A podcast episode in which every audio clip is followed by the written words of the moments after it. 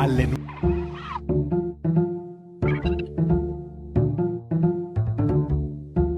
Va ora in onda oltre la pagina.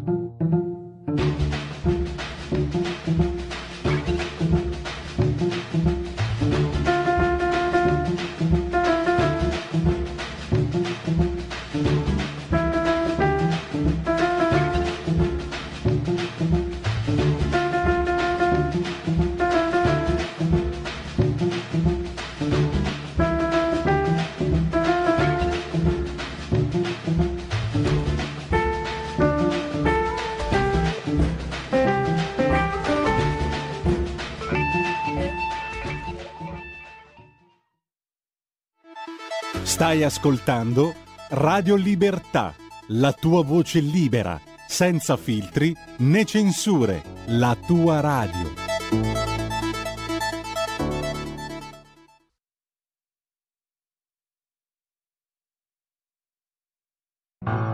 Porta con te ovunque Radio Libertà. Scarica la app per smartphone o tablet dal tuo store o dal sito radiolibertà.net. Cosa aspetti?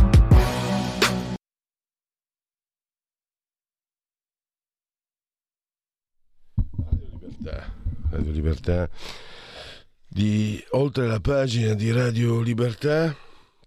Tra poco parleremo del pentime, il pentito, il pentito Mario Morti, il padanissimo Meneghino Varesotto Mario Monti, che così bene ha fatto alle nostre tasche e alle nostre persone. C'è gente che ancora ne conosco io frequento poche persone, però comunque qualcuno. Sono un orso. Mo, siccome siamo più o meno coetanei, molti lo stramaledicono, lui e la Fornero, per il male che ha loro fatto. Sto parlando di gente che ha lavorato seriamente tutta la vita e per colpa sua deve continuare a lavorare oltre i 62, 63, 64 anni. Grazie padanissimo Mario Morti, ci volevi proprio. Ma si è pentito sul patto di stabilità ma non troppo. E parleremo naturalmente di questo rigore che la Germania cerca di imporre a tutti i costi, con Giuseppe Lituri tra pochissimo. Poi eh, parleremo della transizione ecologica che è andata a infrangersi sugli interessi dell'OPEC. I paesi produttori di petrolio hanno detto non se ne fa nulla, non pensate di abolire subito Iket Nunc, come diceva Latini, la, eh, la produzione appunto di, di, dell'energia fossile. E tra l'altro loro hanno i loro interessi, che sono legittimi quanto i nostri, ma c'è un'argomentazione assolutamente incontrovertibile. Eh, smettere, dismettere immediatamente come vogliono i gretini, ultima generazione, eccetera, significa contraccolpi economici eh, pesantissimi, pesantissimi, pericolosissimi. E poi eh, parleremo col professor Flavio Felice dell'impatto dell'intelligenza artificiale, è un argomento che è come dire ormai è, è nelle nostre vite, sullo svolgimento del rapporto democratico all'interno di un, di un sistema, di una civiltà, no, civiltà è una parola esagerata, di una società volevo dire. Giuseppe Lituri, lo abbiamo credo in linea e, e lo leggiamo tutti i giorni sulla verità e anche su Start Mag. Benvenuto dottor Lituri, grazie per essere qui con noi. Buongiorno, buongiorno Pellegrini a lei e a tutti gli ascoltatori. Bene, allora, eh, da dove partiamo? Il rigore che la Germania sembra voler comunque chiedere con eh, anche questa divisione lei ha parlato di questi tre gruppi, buoni e bravi e i cattivi. Dato l'Italia sarebbe ancora tra i bravi, diciamo, quelli che ancora ce la fanno. Oppure partiamo da questo voltafaccia eh, di, di Mario Monti, è quasi un outing addirittura è andato alle radici, il patto di stabilità era già sbagliato nel 1997 e ha scelto il giornale di casa, quello che gli è sempre stato, diciamo, di servizio, come il Corriere della Sera. Al di là, allora, Mario Morti è un personaggio, francamente, ho detto, si è attirato l'odio di tanti miei amici, tante mie amiche, tante persone eh, sopra i 60 che per colpa sua, per colpa della Fornero stanno soffrendo dopo aver lavorato tutta la vita e quindi questo eh, possono scrivere quello che vogliono, i Fubini, quella gente lì, non mi interessa. Questo è un dato di fatto che personalmente nella mia es- piccola esperienza empirica non ho mai visto in, in altre azioni di un ministro. E quindi possiamo anche prendere, cosa che non fa lei, io lo sto prendendo in giro, come se a lui importasse qualcosa. Tra l'altro lo vidi anni fa all'Esselunga, prima, molto prima che diventasse ministro, con la moglie che ballonzolava con un cavolo, non mi ricordo cosa, e lui col suo Loden sul carrello. Se sapevo sarei intervenuto, ma questa è un'altra, è un'altra storia. Cosa significa però il Corriere della Sera, mm, dottor Liturri?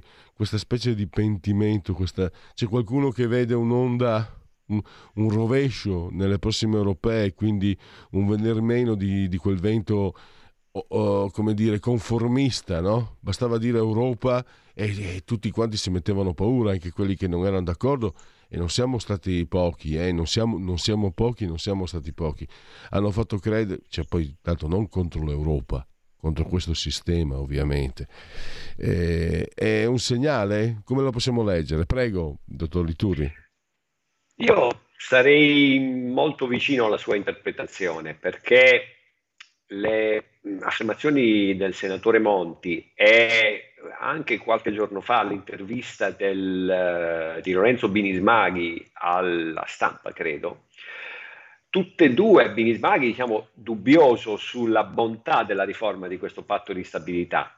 Eh, Monti addirittura oltre, è andato oltre perché ha detto che è il caso di tornare al tavolo di progettazione perché questa impronta rigorista ferma la crescita, novità che alla portata di un qualsiasi studente del primo anno di economia, ferma la crescita e non pone l'Europa all'altezza delle sfide. Ora c'è Putin, c'è Erdogan, c'è Xi Jinping, per cui dobbiamo essere all'altezza delle sfide e quello strumento è uno strumento all'altezza dell'Europa di vent'anni fa.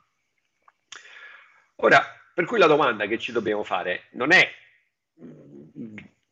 riflettere sul merito delle cose che dice, che davvero, insomma, eh, sono così banali e così scontate, così note, ma anche a, a lui stesso. La differenza è che eh, non le voleva dire, le conosceva, non le voleva dire, aveva un'altra agenda eh, e non le ha dette, le dice ora. E quindi la domanda è perché ora? Perché anche Binismaghi? Perché a mio modesto avviso c'è la volontà di porsi come l'alfiere del nuovo corso. No? Eh, timorosi che davvero l'elettorato europeo scappi verso Alternative für Deutschland o verso eh, diciamo Lega e Fratelli d'Italia, diciamo un centrodestra italiano o ancora eh, verso forme più estreme, verso rappresentanze politiche più estreme, hanno questo fortissimo timore e a questo punto ci dicono guardate, seguite noi che abbiamo capito come si procede, dov'è il futuro, eh, vi indichiamo noi la retta via facendo questa critica a quello che è stato fatto in passato. Ecco, a mio modesto avviso è questo il quadro entro il quale va collocata l'iniziativa di Monti. Mm. Anche perché Lituri eh, sembra quasi che lui sia, mi vengono in mente eh, figure, Tremonti per tutti altri che erano critici, sembra che lui sia sempre stato critico, sembra che lui non sia stato, tanto se non sbaglio proprio lei ricorda anche che i tre anni di rigore, sanguinosi avanzi, di primario, eh, avanzi primari di bilancio hanno portato il rapporto debito-PIL in salita, perché ancora adesso quello io mi, mi, scaldo, però non ho tutti i torti, perché ancora adesso lo passano come salvatore della patria. Ancora adesso la copertina del Time, quest'uomo salverà l'Europa. Quest'uomo ha fatto crescere il debito PIL, il rapporto debito PIL dal 120 del 2011 al 133 e anche lo spread per un po' continuò. Altro che fate presto, era meglio se se la prendevano con comodo.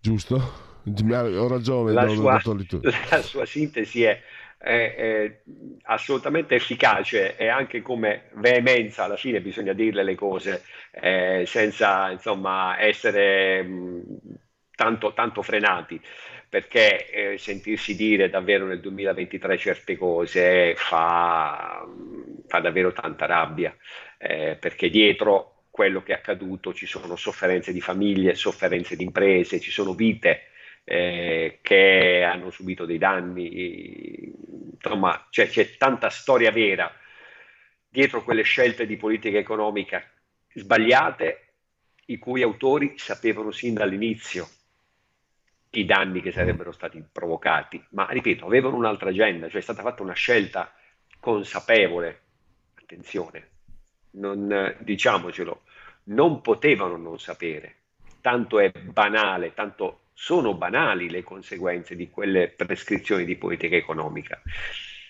E quindi ora davvero vengono bellamente come dei verginelli a raccontarci che loro sono gli alfieri del nuovo corso, hanno capito dove portarci, cioè sono gli stessi che ci hanno portato in una direzione sbagliata dieci anni fa, ora senza davvero alcuna, ma nemmeno chiedere scusa, servirebbe a poco.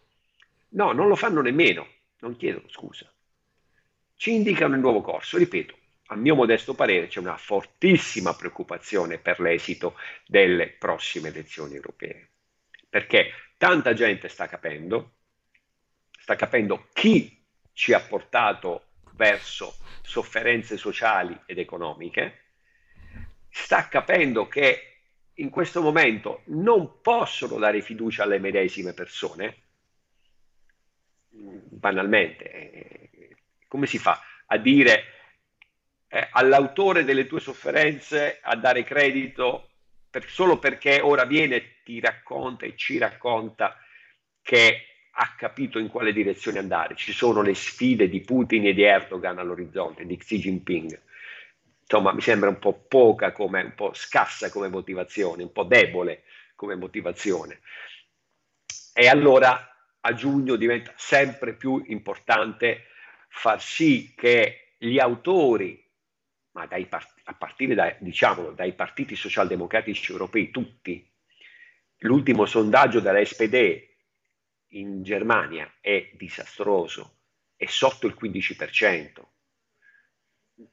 Alternative für Deutschland è ben oltre il 20%. Questi, se si andasse contemporaneamente o a distanza di pochi mesi alle elezioni anticipate in Germania e poi eh, eh assistessimo all'esito della le elezioni europee con risultati che vedrebbero fuori dalle maggioranze, fuori dalla commissione, queste persone e questa ideologia, beh, io credo che potremmo essere alla vigilia, all'inizio, non alla fine, all'inizio di una svolta nell'assetto istituzionale dell'Unione Europea. Ecco perché Monti ha deciso senza né chiedere scusa e, e, e con una bella faccia tosta ha deciso di metterci la faccia e di fare questa svolta diciamo non a 360 gradi, a 180 gradi, perché era di là e ora è andato di qua. Perché dire... ritiene che la spesa vale l'impresa, ci mette la faccia, la perde, però vuole condurre il gregge e ha paura di perdere il gregge.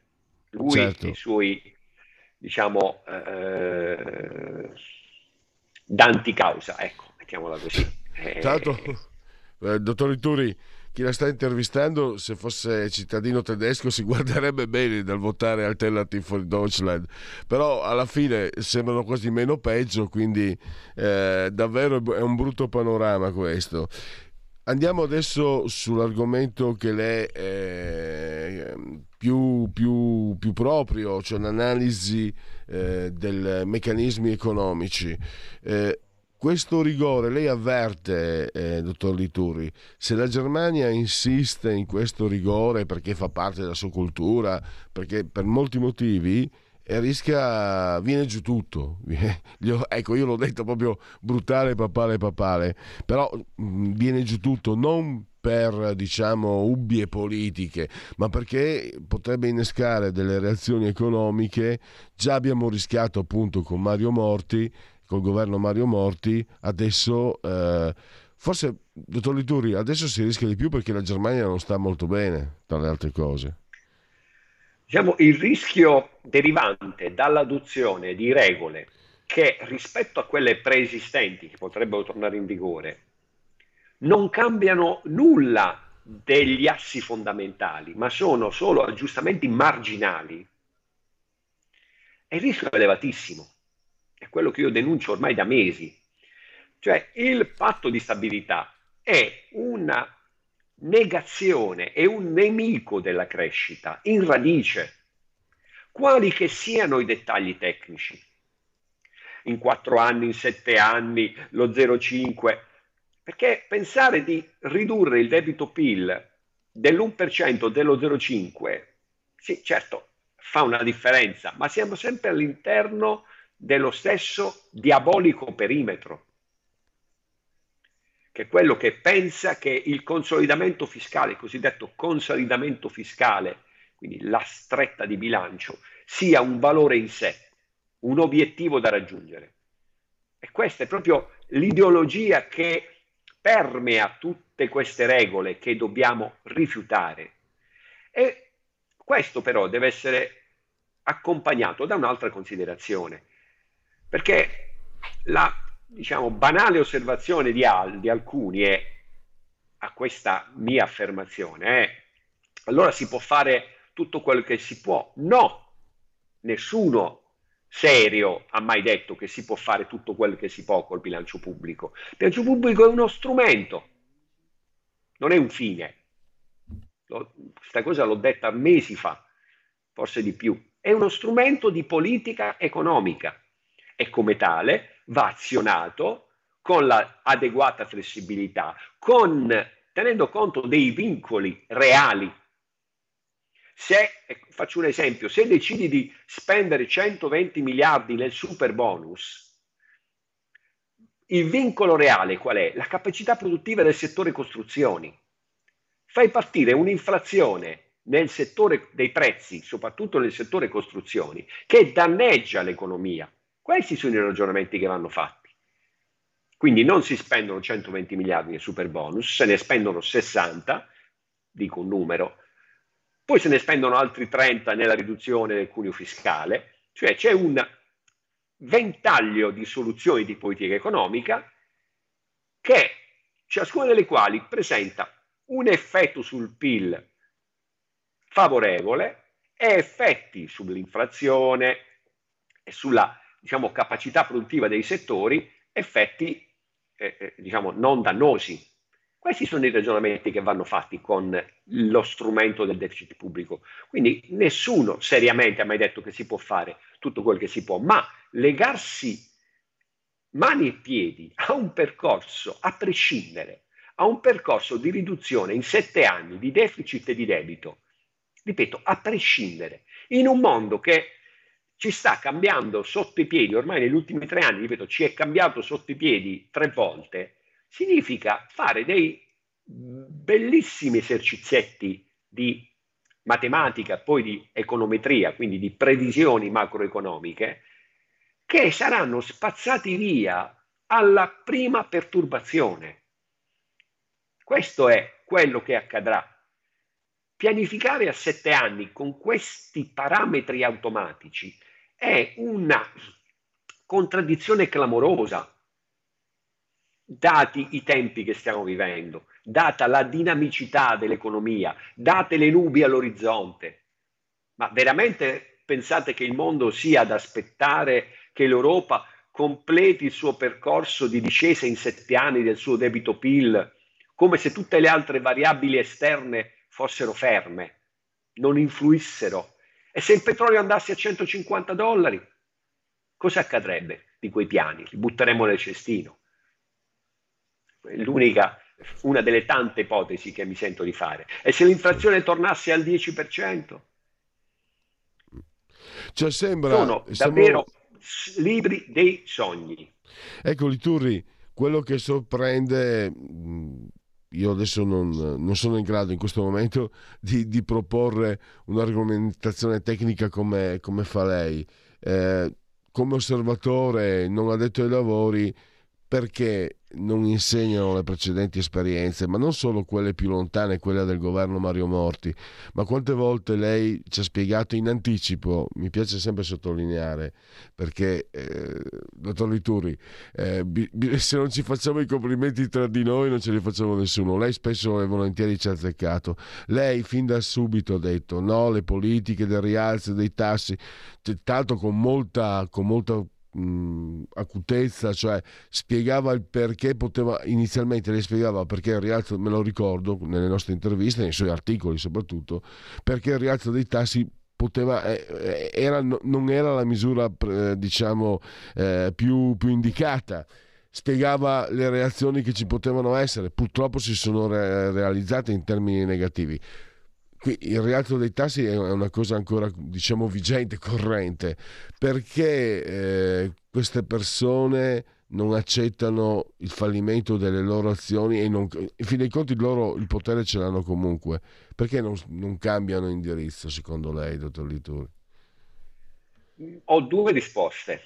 La prima, quella su cui mi sento di espormi con più convinzione, è che c'è una, un bene che si chiama capitale politico, cioè quando lei insiste, lei, diciamo, qualcuno insiste sì. per anni, ma insiste ponendo tutta la propria credibilità, ma ponendo anche investimenti importanti, spendendo investimenti, somme importanti a favore di una tesi, c'è un fatto psicologico che porta a non voler tornare indietro.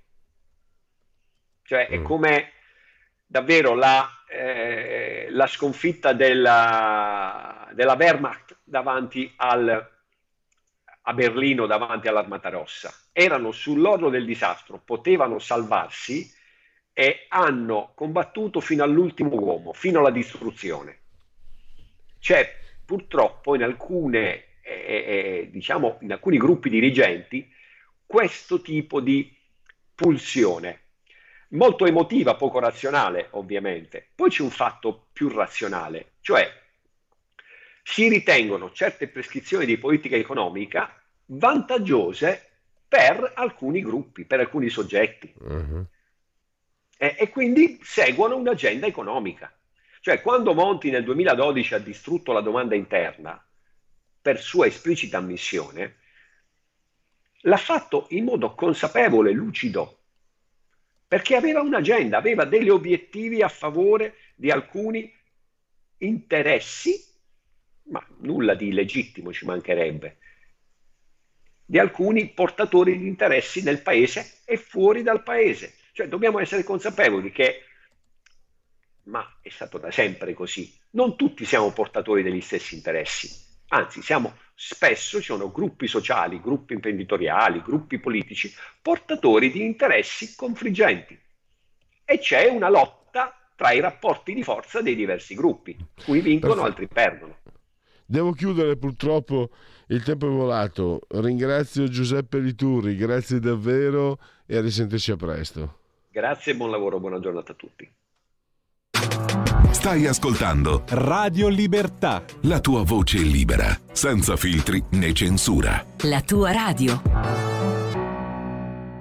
If I fell in love with you, would you promise to be true and help me understand? Cause I've been in love before and I found that love was more than just holding hands.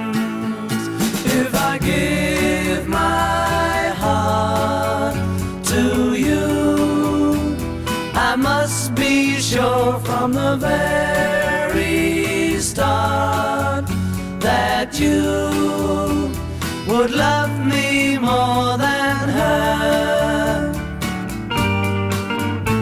If I trust in you, oh please don't run love you too. Oh, please don't hurt my pride like her. Cause I couldn't stand the pain. And I would be sad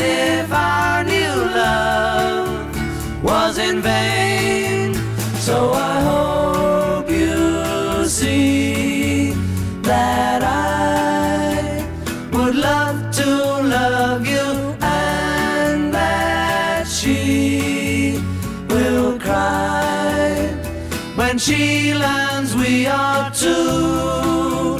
Cause I couldn't stand the pain and I would be sad if our new love was in vain.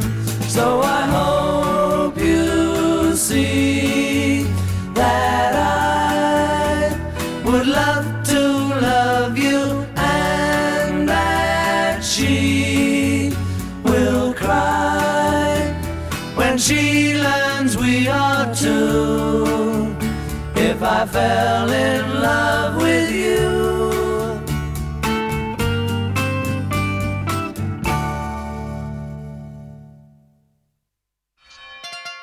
Buon Natale, buone feste da tutto lo staff di Radio Libertà, la tua radio. I Beatles, eh, gli scarafaggi di Liverpool, eh, ispirati come, come sempre, stavo per dire come non mai, come sempre, quando non funzionano i Beatles. Eh, Questa è un'offerta che arriva direttamente dalla nostra guida tecnica, ovvero sia Alessandro Pirola, assiso saldamente sulla tolda di comando, appunto in regia tecnica. Questa è Radio Libertà e questa è Oltre la pagina. Direi che con i Beatles va sempre bene. E invece non va bene a certi fanatici. Allora, a ogni fanatismo non va bene la realtà, non funziona con la realtà. Il fanatismo verde si è adesso scontrato con gli interessi precipui, diceva De Cuius, ma veri, reali, sia dei, certo dei, dei paesi eh, produttori di petrolio, che quindi hanno anche loro i loro interessi, che però hanno anche opposto, stiamo parlando del COP28 che si è svolto a Dubai in questi giorni, il documento, la bozza di documento non prevede la dismissione di energia fossile con gran scorno dei, dei gretini. Però c'è un punto che queste persone, uno dice, beh, l'OPEC, scusa, fa i suoi interessi anche loro, d'accordo, è vero, ma c'è un'argomentazione chiara, signori, eh, la dismissione come la vogliono i gretini e come purtroppo la, vo- la vogliono govern- certi governanti europei, comporta un crollo eh, pericolosissimo dell'economia. E chi, e chi paga questo tracollo? I poveracci. O anche noi diciamo che siamo lì in mezzo, che non siamo proprio poveracci, ma siamo lì. E, è un bagno di realtà. Abbiamo visto reazioni ufficiali piuttosto veementi in senso contrario, però intanto eh, un bagno di, di realtà non fa male a nessuno. Ne ha parlato sulle pagine del giornale il nostro ospite, che è Francesco Giubilei, editore e saggista. Eh, abbiamo parlato del suo ultimo libro sulle follie ecologiste, l'ultima volta che ci siamo sentiti, lo leggiamo spesso tutti, tutti i giorni sul giornale, lui è anche presidente della Fondazione Tatarella e fa parte del Comitato Scientifico per il Futuro dell'Europa. E lo abbiamo al telefono. Benvenuto dottor Giubilei, grazie per essere qui ai nostri Grazie. microfoni. Grazie a voi per l'invito. Allora, io l'ho impostata in questo modo. Lei ha fatto una bella analisi ieri, eh, mettendo anche diciamo, in luce le contraddizioni che non fa mai male evidentemente perché è, è- parecchio tempo che vengono messe in luce le contraddizioni degli ambientalisti e loro insistono ancora di più però, non le accettano. Intanto però si sono scontrati de facto con chi gli ha detto no. E da dove possiamo partire? Un bagno di realtà, eh, comunque l'OPE che fa i suoi interessi, quindi non bisogna eh, tanto prendere, come dire, prenderne le parti. Cosa significa secondo lei quello che è accaduto a Dubai in questi giorni? Può essere un punto di svolta, un punto dal quale ripartire per una contrattazione diversa? Francamente io ancora non l'ho capito. Può essere semplicemente un momento di passaggio. Intanto eh, potremmo dire eh, chi è contro il fanatismo ambientalista comunque ha visto qualcosa di, che, non, che non può comunque disapprovare. In- almeno io non disapprovo quello che è stato deciso nel COP28 personalmente perché eh, ritengo appunto che la transizione ecologica, che può avere tutte le ragioni di questo mondo, ma se mi deve mandare alla fame milioni di persone, parliamone. Prego. Ma intanto diciamo che rispetto a ieri eh, si è raggiunto questa mattina un accordo alla COP28 e l'accordo prevede l'eliminazione dei, ehm, dei combustibili fossili entro il 2050, quindi questo è quello che è scritto nel documento dopodiché a mio modo di vedere, eh, poi ne parleremo forse eh, nel, nel, 2050 se ci saremo, eh, è un accordo difficilmente o pressoché eh, impossibilmente eh, realizzabile perché secondo eh, i dati del, dell'IEA, che è sostanzialmente eh, l'Agenzia internazionale eh, dell'energia, ad oggi il mix energetico globale è composto per circa l'80% dai combustibili fossili. L'IEA prevede che questa quota molto alta, quindi pari all'80%,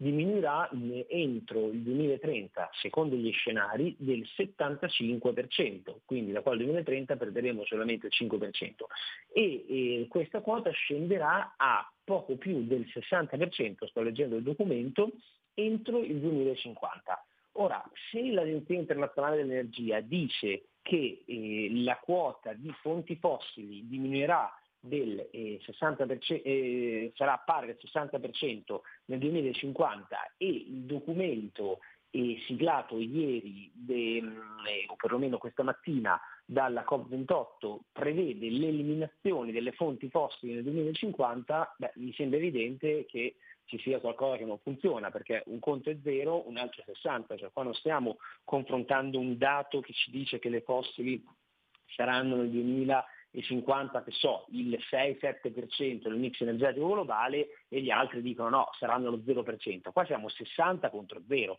cioè una differenza enorme. Quindi io credo che al netto adesso di tutta la retorica che stiamo leggendo anche in questi minuti sulle agenzie, eh, grande successo, inserita la voce combustibili fossili e quant'altro, dall'altro lato eh, serve un bagno di realtà e il bagno di realtà ci dice che dovremo fare conti con i fossili eh, da qua ai prossimi eh, non decenni, ma se vogliamo anche per eh, fino e oltre la, la, fine del secolo. Poi, eh, ripeto, queste sono previsioni e lo vedremo. L'altra cosa che emerge è che in questo documento è stato inserito il nucleare, si dice quindi che dovremo aumentare, proprio per diminuire le, le fonti fossili, dovremo aumentare il, ehm, il nucleare, e, eppure a un certo ambientalismo non va bene neanche questa soluzione. Allora decidiamoci un attimo, cioè se la priorità è abbattere le emissioni di CO2, se la priorità è diminuire le fonti fossili, al netto delle, della, della, vulgata che vorrebbe le sole rinnovabili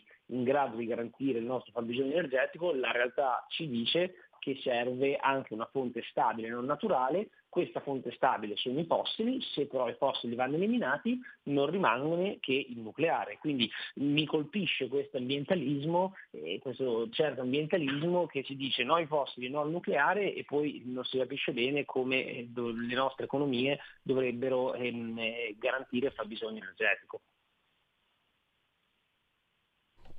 Pardon, la sorella tosse. La ringrazio anche per questo aggiornamento perché essendo qui in diretta non avevo, fatto, non avevo visto le ultime, le ultime agenzie. Eh, però alla fine anche leggo adesso, eh, grazie alla sua indicazione, accordo storico, abbandonare eccetera. Eh, la, dico, la dico con parole colte. Tu, mi sembra comunque alla fine tutta fuffa tutta fuffa ad usum delfini, no? si diceva, cioè accontentiamo quella pancia delle masse che... Chiedo scusa.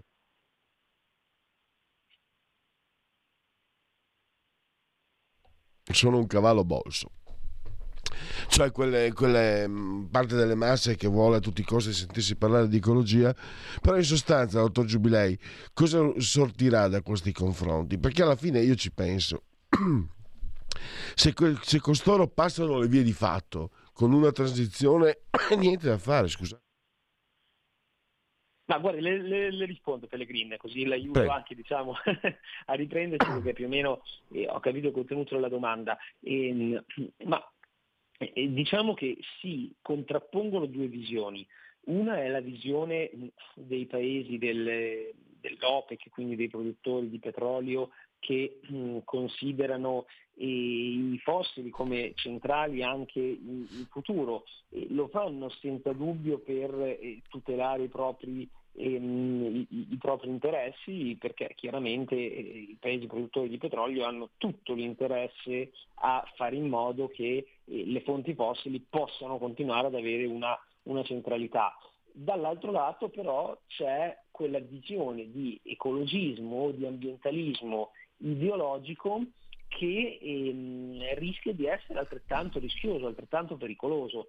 E, ehm, e, quindi bisogna cercare di trovare una soluzione che sia una soluzione mediana perché ehm, immaginare che eh, ci leghiamo a quella visione che è portata avanti dall'attuale Unione Europea che è eh, una visione sostanzialmente basata su un ambientalismo a tutti gli effetti ideologico, ehm, significa portare avanti una posizione che rischia ehm, di essere ugualmente eh, dannosa rispetto a chi dice eh, che, che, che, le fonti fossili rappresenteranno in futuro una fonte, eh, una fonte unitaria o perlomeno prevalente di, ehm, eh, di, di energia. E paradossalmente questa posizione ehm, che viene portata avanti dai paesi arabi può esserci utile anche a noi, ovvero il fatto che eh, grazie alla posizione de, de, dei paesi dell'OPEC che, che, che, vengono dipinti come i negazionisti, come il club dei cattivi,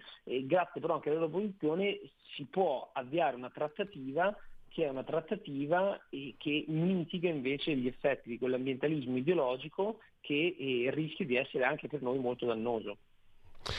Grazie per avermi tolto dall'ambascia, mi scuso ancora, ma sorella tosse e non è governabile.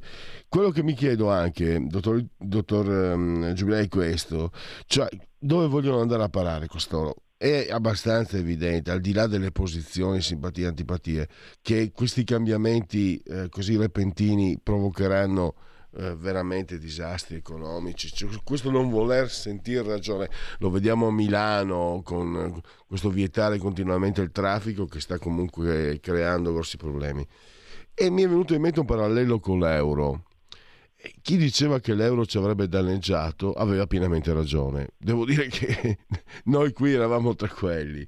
Però c'è un punto L'euro ha danneggiato pesantissimamente gli italiani, le tasche degli italiani, ma non degli europei, no? Perché comunque, per esempio, francesi, tedeschi, in parte gli stessi spagnoli eh, si sono trovati comunque non hanno avuto eh, danni. Allora mi sto domandando, questo volere transizio- la transizione ecologica è fatto solamente, cioè non è solo follia, ma è anche favorire qualcuno a scapito di, al- di qualcun altro, come abbiamo visto succedere con l'euro.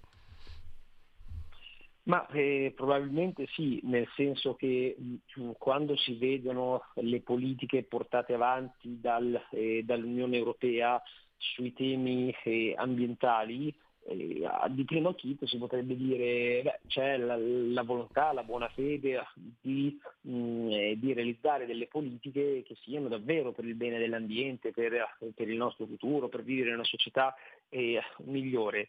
Poi però la realtà dei fatti è che quando si vanno ad analizzare queste, queste politiche eh, inizia a sorgere il dubbio che ci sia un, se non una malafede, di sicuro un, ehm, un secondo fine, perché altrimenti non si spiegherebbero determinate decisioni che sono delle decisioni che vanno a tutti gli effetti a favorire delle nazioni straniere come per esempio la Cina. Il caso dell'automobile è eclatante, cioè il dismettere il motore endotermico nel 2035 significa evidentemente fare un favore alla Cina e fare un favore alle mm, nazioni produttrici di, eh, di, di, batterie, ma in particolare detentrici del controllo della filiera del litio o delle terre, eh, delle terre rare.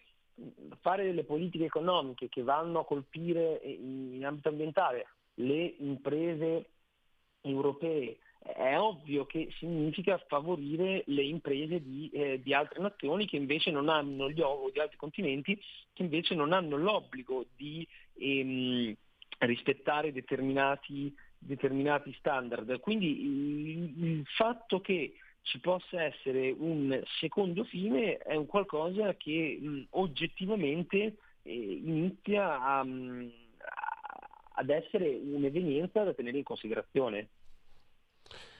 Appunto, eh, intanto allora continuiamo a seguire questi fenomeni, come fa lei anche de, mettendo in luce tutte le contraddizioni. L'ultima volta anche abbiamo parlato dell'interruzione delle liturgie.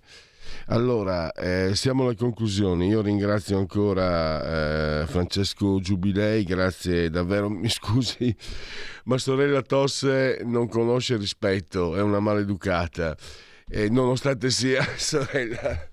Eh, grazie di tutto e a risentirci al più presto, dottor Giubilei. Grazie, grazie a voi, a presto.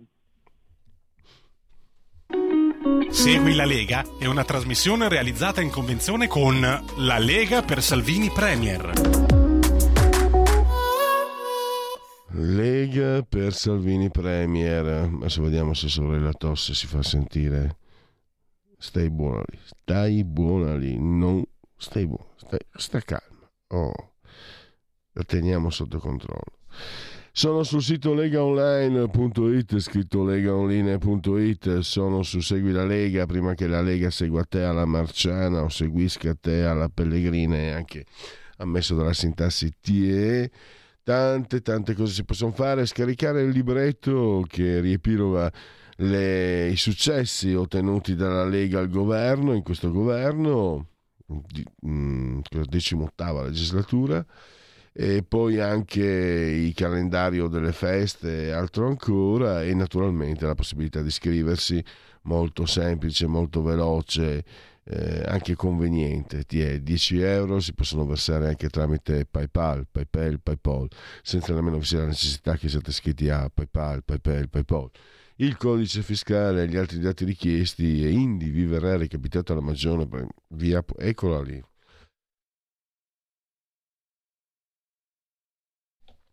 Per via postale ma se di mezzo ci sono le poste italiane noi raccomandiamo come sempre ampi, profondi, calorosissimi e sentitissimi gesti apotropaici la tessera Lega Salvini Premier. Poi abbiamo, abbiamo la tosse Non si uccidono così anche i cavalli, i cavalli bolsi. Scrivi D43 nella tua dichiarazione dei redditi, scelta libera e non ti costa nulla. Mm, non mi era venuta in mente una brutta cosa, ma me la tengo per me. Allora, eh, sono soldi nostri, eh, lo Stato vorrebbe tenerseli, noi possiamo perlomeno dirgli spendigli secondo le nostre indicazioni. Noi suggeriamo, come vi ricordo sempre, un'indicazione politica, perché a questo punto è lo spazio Lega Salvini Premier e quindi il 2 per 1000 scrivi D43 nella tua dichiarazione dei redditi, scelta libera che non ti costa nulla, D di Domodossola, 4 il voto in matematica, 3 il numero perfetto. E eh, vediamo se ci sono aggiornamenti sul, no, aggiornamenti sul fronte tosse. E oggi è una giornata particolare. Fronte del germe. Non vedo... No, non vedo aggiornamenti, quindi eh, finiamo questo strazio che parlo di me. E sigla di chiusura.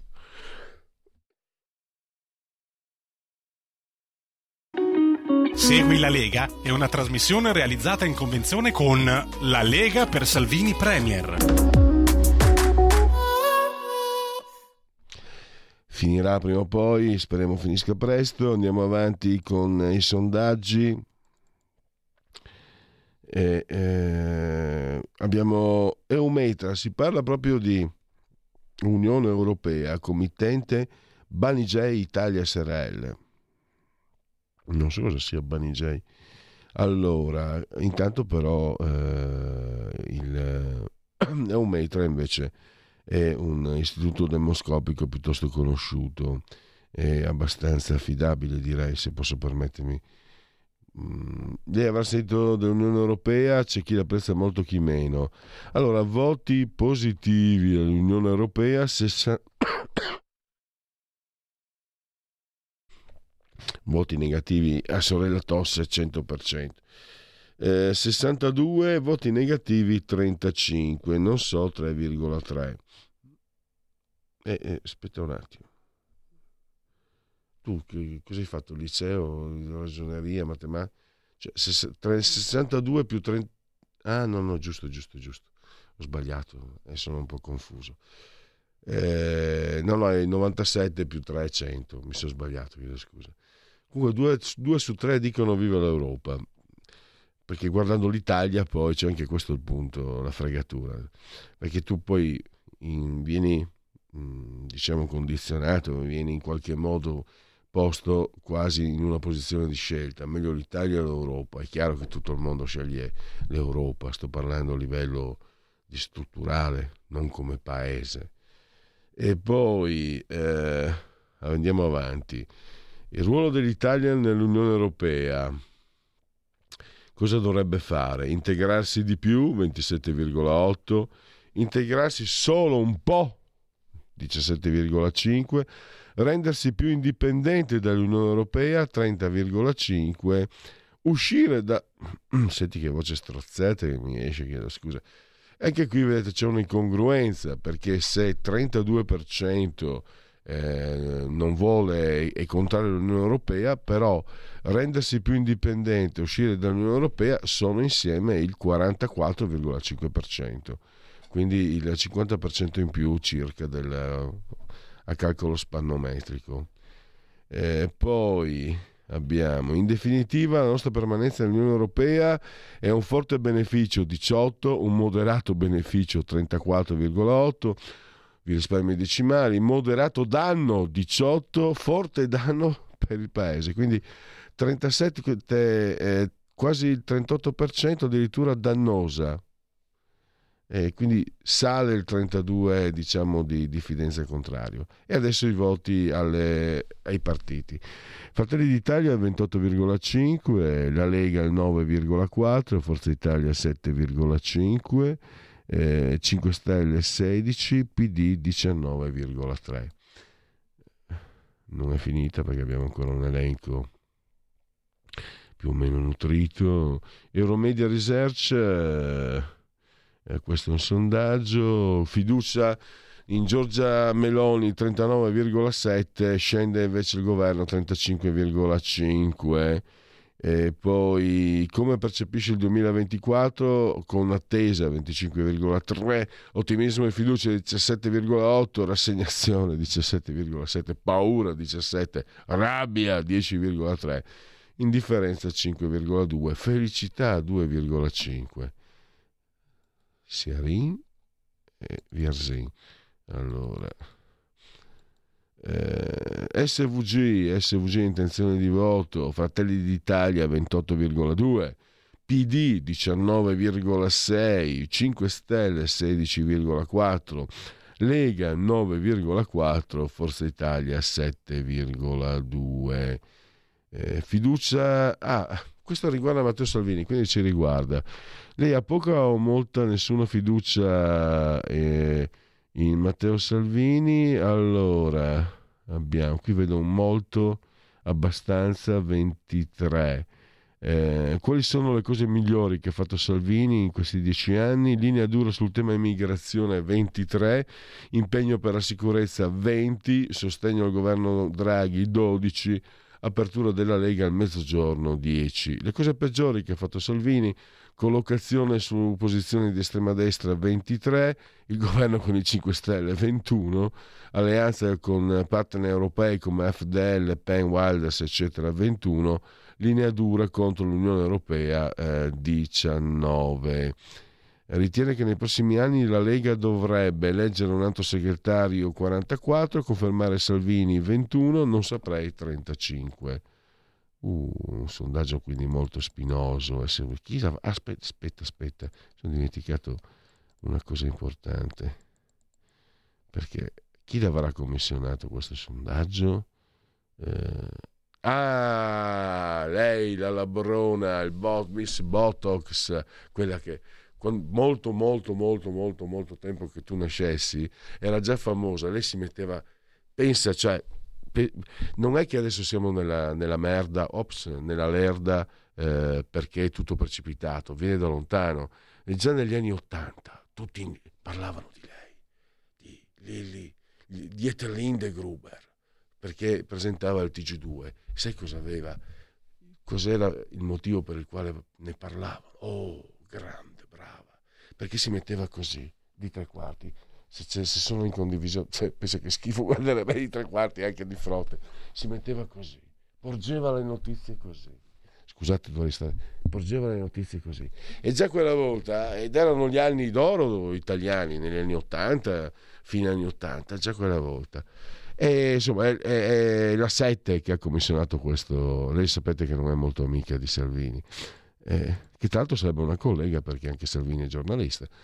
Eh, MG, eh, sondaggio, e il committente è MG, quindi questo diciamo prodomo proprio. Sì, che anche lì mi viene in mente eh, quando dicono ci sono quando un giornalista dice ma Salvini non ha mai lavorato allora Salvini ha fatto 7 o 10 anni di giornalista allora se tu dici a parte che fare il politico vorrei vedere che uno mi dimostri che non è, non è, non è lavorare perché comunque è un'attività eh, se, se, vuoi, se, vuoi, perseguirla in una certa maniera Vai, ma non, non sto certo io a difendere i politici ma il giornalista che dice Salvini non ha mai lavorato Guarda che Salvini ha fatto per tanti anni il giornalista. Se tu dici che Salvini non ha lavorato e tu sei giornalista, dici di te stesso che non lavori. Anzi, non solo non hai mai lavorato, ma non stai nemmeno lavorando se stai facendo giornalista come ha fatto Salvini per tanti anni per la Padania e per Radio Padania. Basta che l'avvocato difensore non è il mio mestiere. Però queste contraddizioni mi stanno un po' sulle, insomma, sulle scatole. 11.30, allora il sondaggio dice Fratelli d'Italia 27, PD 19,5, 5 Stelle 16,5, Forza Italia 8, Lega 7,5. Alessandro fammi l'Istat Export, dai. Terzo trimestre, forte crescita congiunturale mm, delle esportazioni, sud e isole più 7,9, più contenuto nord-est più 1,7, flessione per il nord-ovest meno 2,4 per il centro, meno 3, centro, no centro, 3,9. 100 chi è Arpiotta se non sbaglio eh, 11.32, ho sfratto di due minuti, intervallo, time out. La tua radio è ascoltabile anche con la televisione in digitale. Sul telecomando della televisione digitale o del tuo ricevitore digitale puoi scegliere se vedere la TV o ascoltare la radio. Risintonizza i canali radio e troverai anche Radio Libertà, canale 252.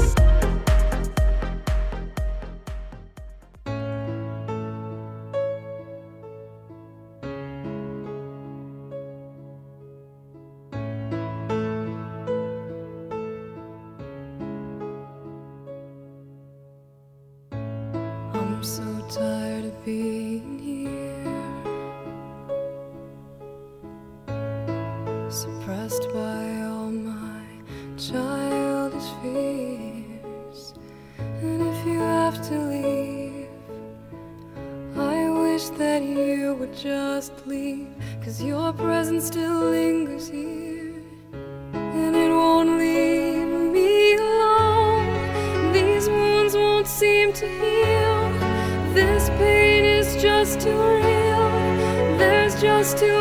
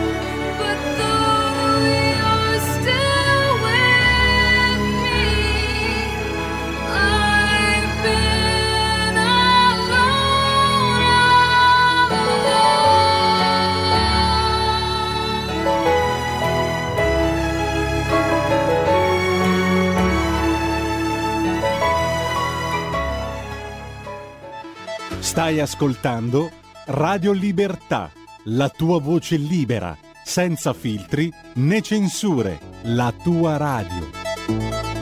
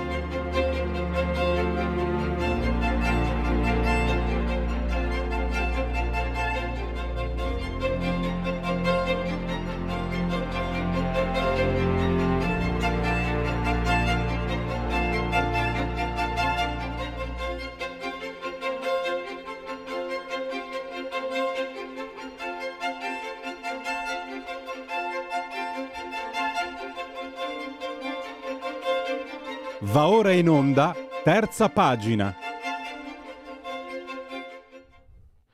Terza pagina con eh, Radio Libertà, con Oltre la pagina e con il professor Flavio Felice che è docente di storia delle dottrine politiche.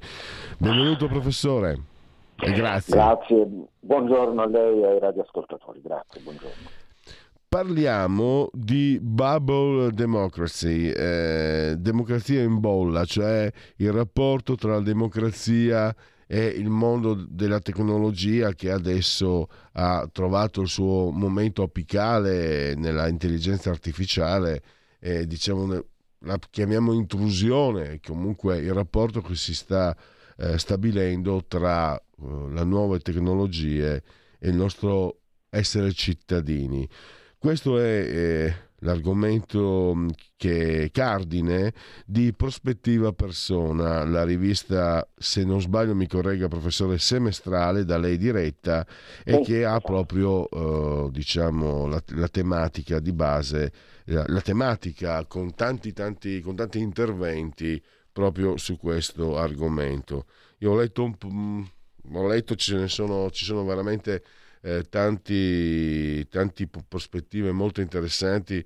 E, e la parola originali non mi piace, cioè a me piace la parola originali, ma se, sembra quasi quando si dice originale voler dire bizzarro. No, sono eh, prospettive, sono prospettiva persona, sono punti di vista che non li trovi magari sul mercato dell'informazione, sono Certo. molto, molto documentati, molto pertinenti, non sono originali, sono ricchi questi punti di vista, mi piace, mi piace sottolinearlo. E, professore, allora, Eh, lei è il direttore, la parola a lei e ancora grazie per essere qui ai nostri microfoni naturalmente. No, grazie, gra- sì, grazie, grazie a lei per l'invito. Allora, sì, l'idea di dedicare un numero al, al tema della, della, democrazia che si trasforma mh? Hm, e che oggi può assumere, può assumere il carattere della bubble democracy, che cercheremo anche un attimo di spiegare, eh, è venuta proprio in forza della contingenza, delle, della, della discussione pubblica che da qualche tempo ormai è centrata sul rapporto tra democrazia, reggimento democratico, cioè dispositivo democratico e l'invadenza o comunque la, la, la, relazione con le nuove tecnologie, quella che ormai è presente da, da un po' di tempo, che è la rivoluzione, scusa, la rivoluzione digitale. E partiamo però da un presupposto che la democrazia proprio in quanto dispositivo non è mai stata uguale a se stessa. Dai primi teorici della democrazia fino ai nostri giorni noi abbiamo avuto tante tante specificazioni della democrazia. Possiamo persino dire che la democrazia in quanto categoria politica, in quanto dispositivo ci dotia, di cui ci dotiamo per la scelta pubblica, è, è qualcosa di indefinito e di indefinibile. Non lo dico io, lo diceva Alexis de Tocqueville, che in qualche modo della democrazia è stato un, un, importante narratore e teorico, il quale ci ha insegnato sostanzialmente che possiamo definire la democrazia soltanto in negativo, cioè possiamo dire soltanto che cosa la, cosa la democrazia non è.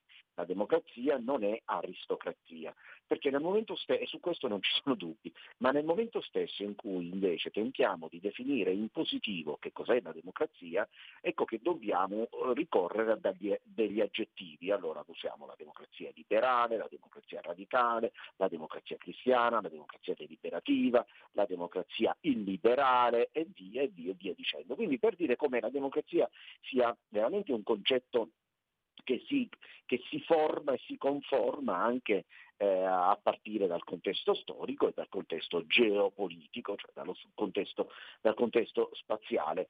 Quindi que- partendo da questo presupposto noi pensiamo che oggi una delle forme della democrazia possa essere anche quella che, eh, con, che assume la democrazia attraverso la, il condizionamento del, di, de, della, della, tecnologia della, de, de, e quindi anche quindi possiamo dire della rivoluzione digitale. In questa pluralità dunque di forme democratiche appare la bubble democracy, però la bubble democracy, così come oggi noi la definiamo, in realtà se a ben, ben vedere, in realtà è dentro, è dentro la stessa istanza democratica, cioè la bubble democracy è l'idea che la, che, eh, la decisione pubblica eh, democratica avvenga a partire da alcune bolle, le bolle che si formano eh, a partire da una comunità di interesse, una comunità di aspettative e quindi di fatto la democrazia sembrerebbe quasi che perda il suo carattere individualistico, cioè una testa, un voto,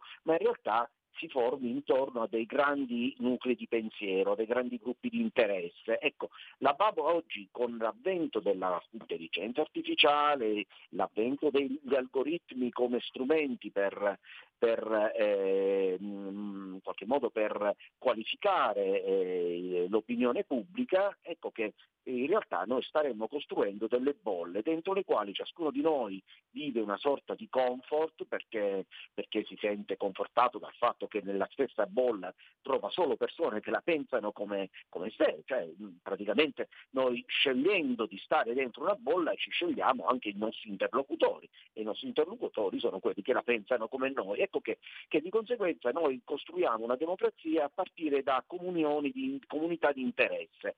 E, ehm, e, non c'è dubbio che la, la digitalizzazione della comunicazione abbia agevolato questo processo. Pensiamo soltanto ai nostri profili Facebook, eh, Instagram o altro di altri social dove in realtà noi ci scegliamo la nostra comunità e ci sentiamo gratificati dal fatto che all'interno di quella comunità tutti la pensano bene o male come noi e pensiamo dunque di essere nella ragione, di aver in qualche modo catturato, catturato la verità. Ecco, la democrazia eh, dei nostri giorni sembrerebbe essere questa.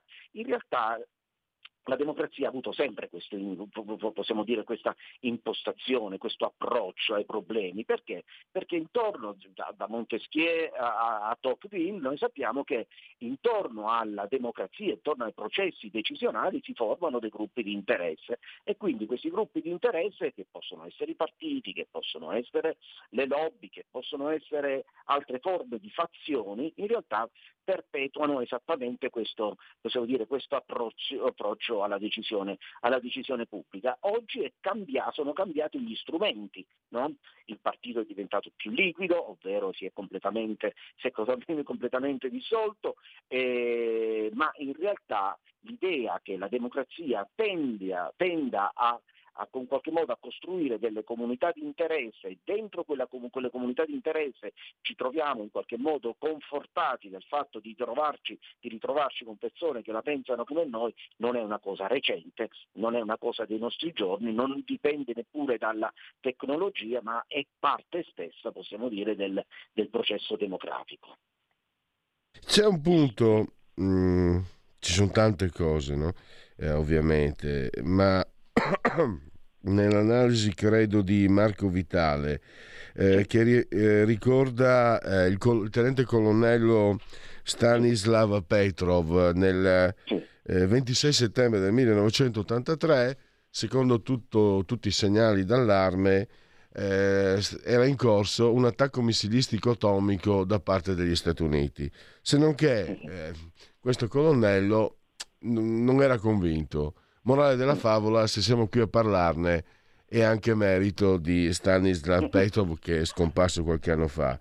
E si interroga Marco Vitale, se fosse stata l'AI, l'intelligenza artificiale, a elaborare quei dati, saremmo... No, quello non lo dice, lo dico io, ma è chiaramente intrinseca la domanda. Saremmo qui a parlarne? Anche questo è un interrogativo forse cruciale, fondamentale. Noi magari, io aspetti, parlo sempre da una prospettiva personale, magari possiamo essere preoccupati, spaventati, eh, eccetera, ma sostanzialmente quello, quello, su cui ci interroghiamo, quanto può sostituirci, no? Credo che sia anche una forma di curiosità, oltre che di timore. E, mm, è vitale che scriva appunto su prospettiva persona eh, ha messo in luce con un esempio direi eh, assolutamente un po' dimenticato ma che, sì, che è parte cruciale della, della, storia contemporanea. Prego professore. Sì è, pro- è proprio così allora eh, a partire diciamo, dall'idea appunto che la democrazia eh, si muove eh, dentro delle bolle, è sempre, è sempre, stato così. Oggi però ovviamente la qualità della bolla democratica, delle tante bolle democratiche, è chiaramente, chiaramente diversa. Lì l'Italia eh, evidenzia un caso estremo, no? Una, un, un, caso possiamo dire proprio un, un limite, cioè quando appunto eh, l'ipotesi nella quale eh, il momento decisionale venga del tutto abbandonato da, dalla, dalla, dall'intelligenza naturale, no? quella delle singole persone, venga delegata completamente ad una macchina, ad un sistema informatico. Beh, questo però, eh, diciamoci la verità, questo è, è, un, sistema, è, un, caso, è un, caso, limite che, ci, che serve a, a, farci in qualche modo capire la gravità della situazione, ma io non sono assolutamente convinto, non sono assolutamente convinto che, ehm, che la, la, dire, la, deriva, la, deriva, possa aggiungere a questo, a, questo, a questo, livello, a questo punto, perché, perché poi ad un certo punto la corporeità della nostra esistenza ci impone, ci impone sempre di guardare la realtà.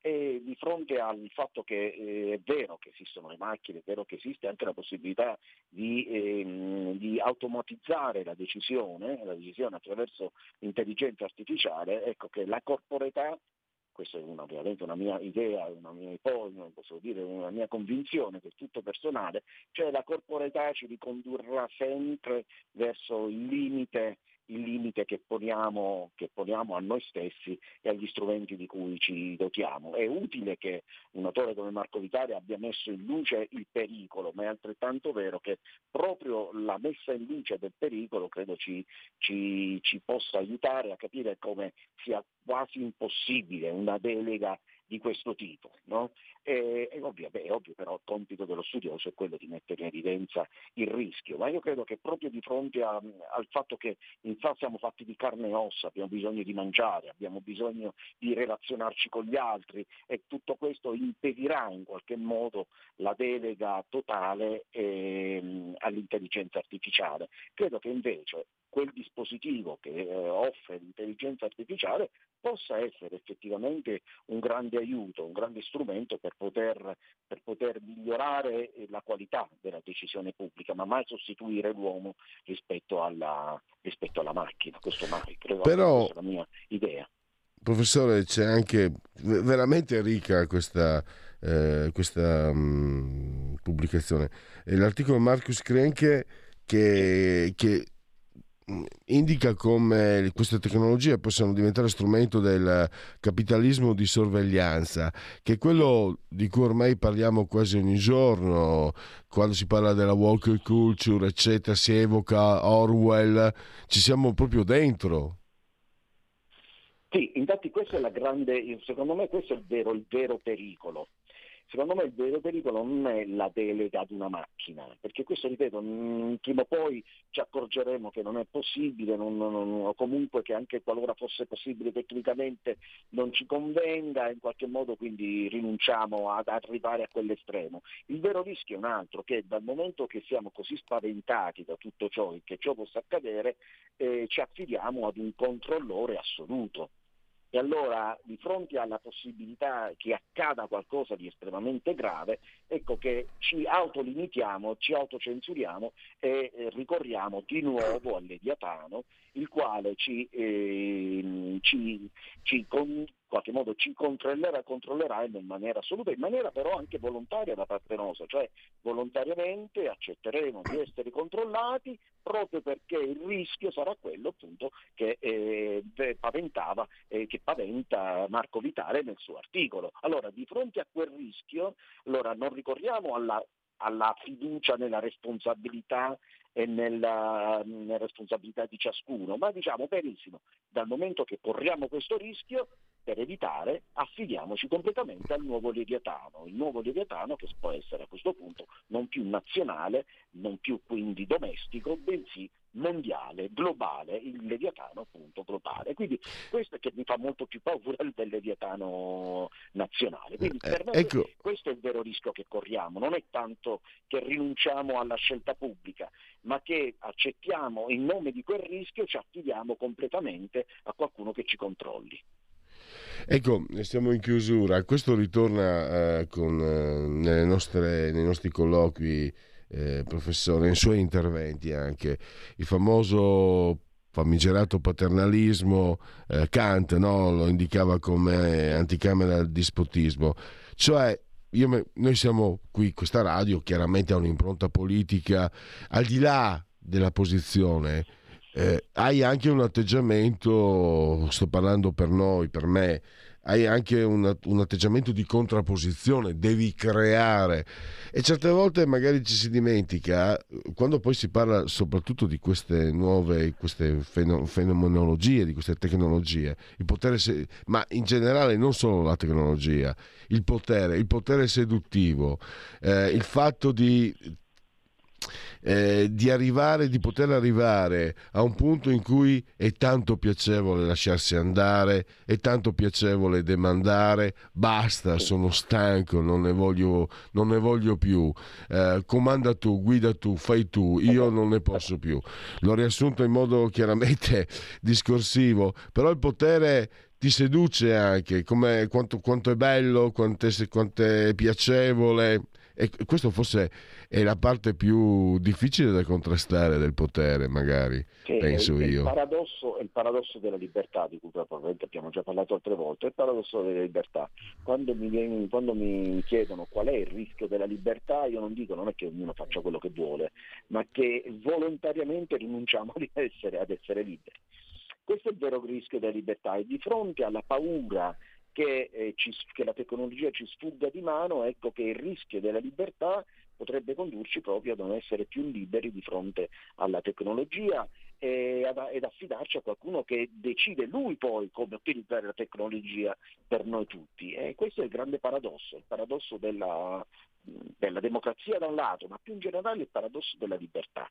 Noi possiamo, proprio perché liberi, possiamo scegliere liberamente di non esserlo più. Ecco, questo è un, è un, punto che secondo me la, il tema della bubble democracy, l'intervento massiccio degli algoritmi e tutto ciò che gira, ruota intorno, intorno al tema della e-democracy, no? De, di una democrazia ridotta a sondaggio globale, a sondaggio universale, eh, secondo me questo, questo, è il rischio che, che corriamo proprio di fronte a questa, lei la chiamava seduzione del potere, è vero, cioè di fronte al fatto che a un certo punto questo potere, potere ci sembra così seducente è l'unico capace di, di metterci al riparo dal rischio che corriamo proprio essendo liberi. E con questo concludiamo. Eh, professore, chi volesse mh, mm, eh, acquistare, entrare in possesso di, di, Prospettiva Persona, questa rivista semestrale, mm, se ha delle indicazioni online, no, non so. Sì, basta andare sul sito prospettivapersona.it, eh, alcune, alcuni articoli si possono scaricare eh, direttamente eh, oppure ci si può anche abbonare, ma molto si può essere letto in chiaro, quindi è già presente. Prospettivapersona.it è una rivista che nasce nel 1992, è stata fondata tra gli altri da Paul Ricoeur, quindi uno dei più grandi intellettuali del Novecento.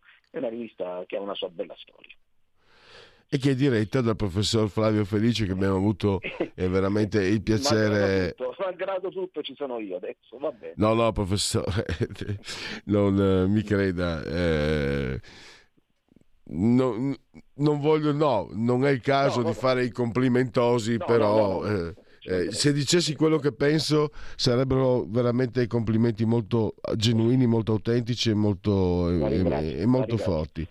Però la rivista è disponibile al, al sito prospettivapersona.it. Ecco. Perfetto. Grazie, Grazie, professore, a risentirci presto. Buona giornata a lei e ai radioascoltatori, grazie mille, arrivederci. La verità è che sono cattivo, ma questo cambierà. Io cambierò. È l'ultima volta che faccio cose come questa. Metto la testa a posto, vado avanti, rigo dritto, scelgo la vita. Già adesso non vedo l'ora diventerò esattamente come voi. Il lavoro, la famiglia, il maxi televisore del cazzo, la lavatrice, la macchina, il CD e l'apriscatole elettrico. Buona salute, colesterolo basso, polizza vita, mutuo, prima casa, moda casual, valigie, salottoli tre pezzi, fai da te, telequiz, schifezze nella pancia, figli, a spasso del parco, orario d'ufficio, bravo a golf, l'auto lavata, tanti maglioni, Natale in famiglia, pensione privata, esenzione fiscale, tirando avanti, lontano dai guai, in attesa del giorno in cui morirai genetriaci ricorrenze e commemorazioni del decimo vigesimo terzo giorno di Frimaio, mese del calendario repubblicano, per tutti è un mercoledì miarqui 13 di dicembre, anno domini 2023-2023, che dire si voglia. Santa Lucia non è il giorno più corto che ci sia, ne mancano ancora otto, però se, se vi piace pensarlo. Nel 1294 Papa Celestino V abdica, colui che per viltà oppose il gran rifiuto, lo, proprio lo, lo, lo svillaneggia Dante. E inizia il concilio di Trento nel 1545, non a caso a Trento.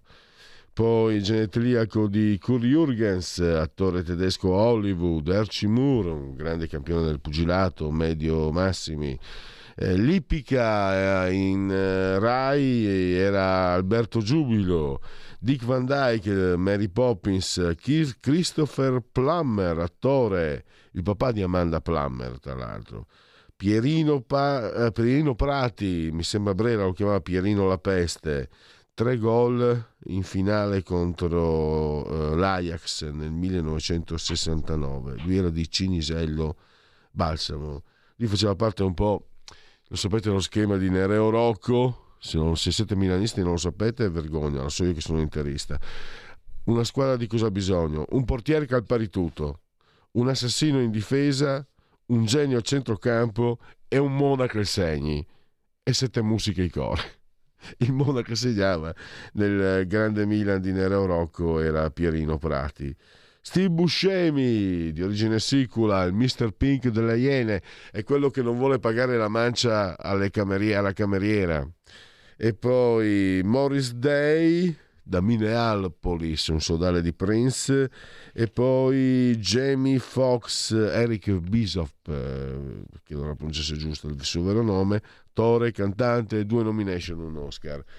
Siamo alle conclusioni, saluto e ringrazio il grande Alessandro, Alessandro il Grande, Pirola assiso saldamente sulla torre di comando di energia tecnica, quindi chiudo anche qui i convenevoli formulaici, siete simultanei con noi quando sono scoccate le 11.59, entrambi siamo sospesi a 241 metri sopra il livello del mare.